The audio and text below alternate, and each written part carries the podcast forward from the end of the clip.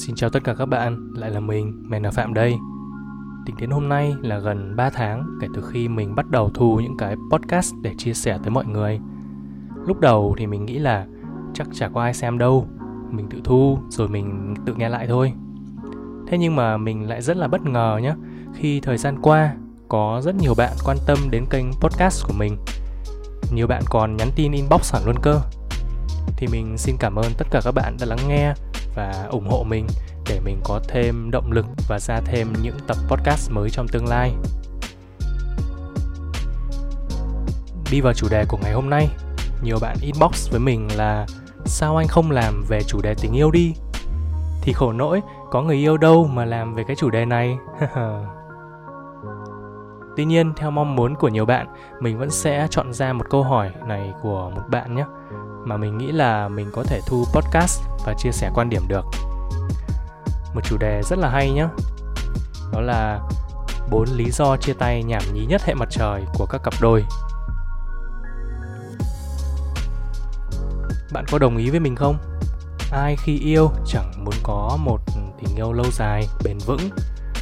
Chẳng ai thích rằng bỗng một buổi sáng thức dậy, người yêu bạn tự dưng bảo là chia tay đi mà cú nhất là chia tay với những cái lý do thực sự nhảm nhí luôn thì ngoài những cái lý do phổ biến ra nhé thì còn có 9.999 lý do chia tay khác nữa mà đa phần trong số đó đều là những những cái uh, lý do nhảm nhí nhất hệ mặt trời.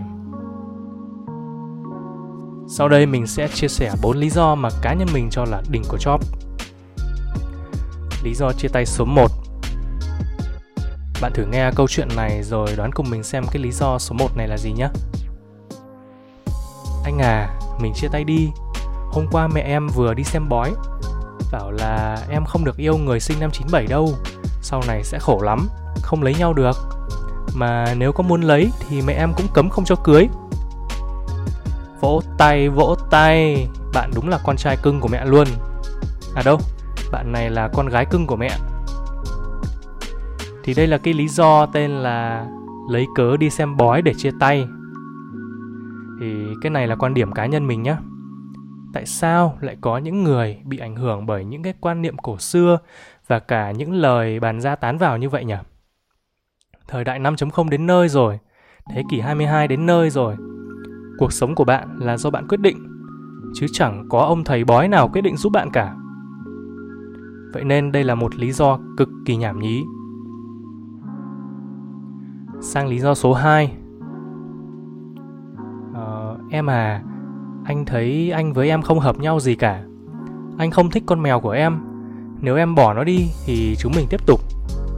Đấy Hay là Anh à Em không thích con trai mà suốt ngày thích đi sneaker, giày thể thao các thứ. Nếu anh bỏ cái sở thích này đi Thì chúng mình yêu tiếp. Thôi anh bỏ em luôn cho em vừa lòng nha. Chán nhau thì chia tay chứ đừng lấy cái sở thích của người khác ra để làm lý do ok? Tiếp theo, lý do số 3 đây là một cái lý do mà mình thấy nó phèn nhất ạ cái lý do thể hiện bạn là một con người kém cỏi và nhất là ở một số bạn nam ấy.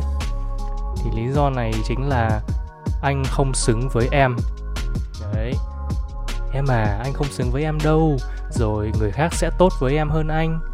Em yêu người khác sẽ sung sướng hơn anh. Đấy, thì tất cả những cái lý do này. Xin lỗi các bạn nhé đều là những lý do cứt bỏ.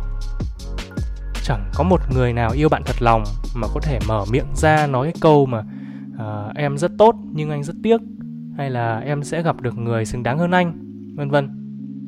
Thì thay vào đó họ sẽ tìm mọi cách để có được bạn. Dù có vất vả khó khăn cỡ nào đi nữa thì họ cũng muốn tự tay mình bảo vệ bạn chứ không bao giờ trao bạn cho một cái người gọi là xứng đáng hơn cả. Và lý do cuối cùng. Đây là cái lý do mà các bạn nữ cực kỳ đánh giá thấp các bạn nam luôn. Bạn có đoán được không? Đó là chia tay vì không đủ điều kiện kinh tế. Chia tay vì anh nghèo, chia tay vì anh không lo được cho em, vân vân. Thì cũng công nhận là khi điều kiện kinh tế không đủ vững thì sẽ không đủ tự tin để đến với nhau. Nhưng mà đó không phải là lý do để cả hai chia tay. Thay vì đường ai nấy đi sao không cùng nhau phấn đấu cố gắng vì tương lai của cả hai. Đặc biệt nhất là các bạn nam mình thực sự đánh giá thấp những bạn nói cái câu mà uh, anh nghèo thì em có yêu anh không? Hay là anh nghèo quá mình chia tay đi? Đó. Còn đối với những bạn chỉ lấy cớ lý do này để chia tay ấy thì mình khuyên các bạn lấy lý do khác cho bớt nhảm xít hơn nha. Đó thì kết luận lại là nếu như thực sự muốn, thì người ta sẽ tìm cách. Còn không muốn, người ta sẽ tìm lý do.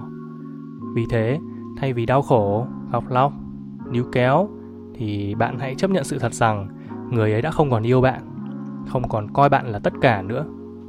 Và giờ đây, họ chỉ muốn chia tay càng sớm càng tốt mà thôi. Những người này thì chẳng hề yêu bạn thật lòng đâu nếu yêu thì chẳng bao giờ họ để đi nói chia tay kiểu đấy, mà lại vì những lý do nhảm nhí khó chấp nhận như vậy.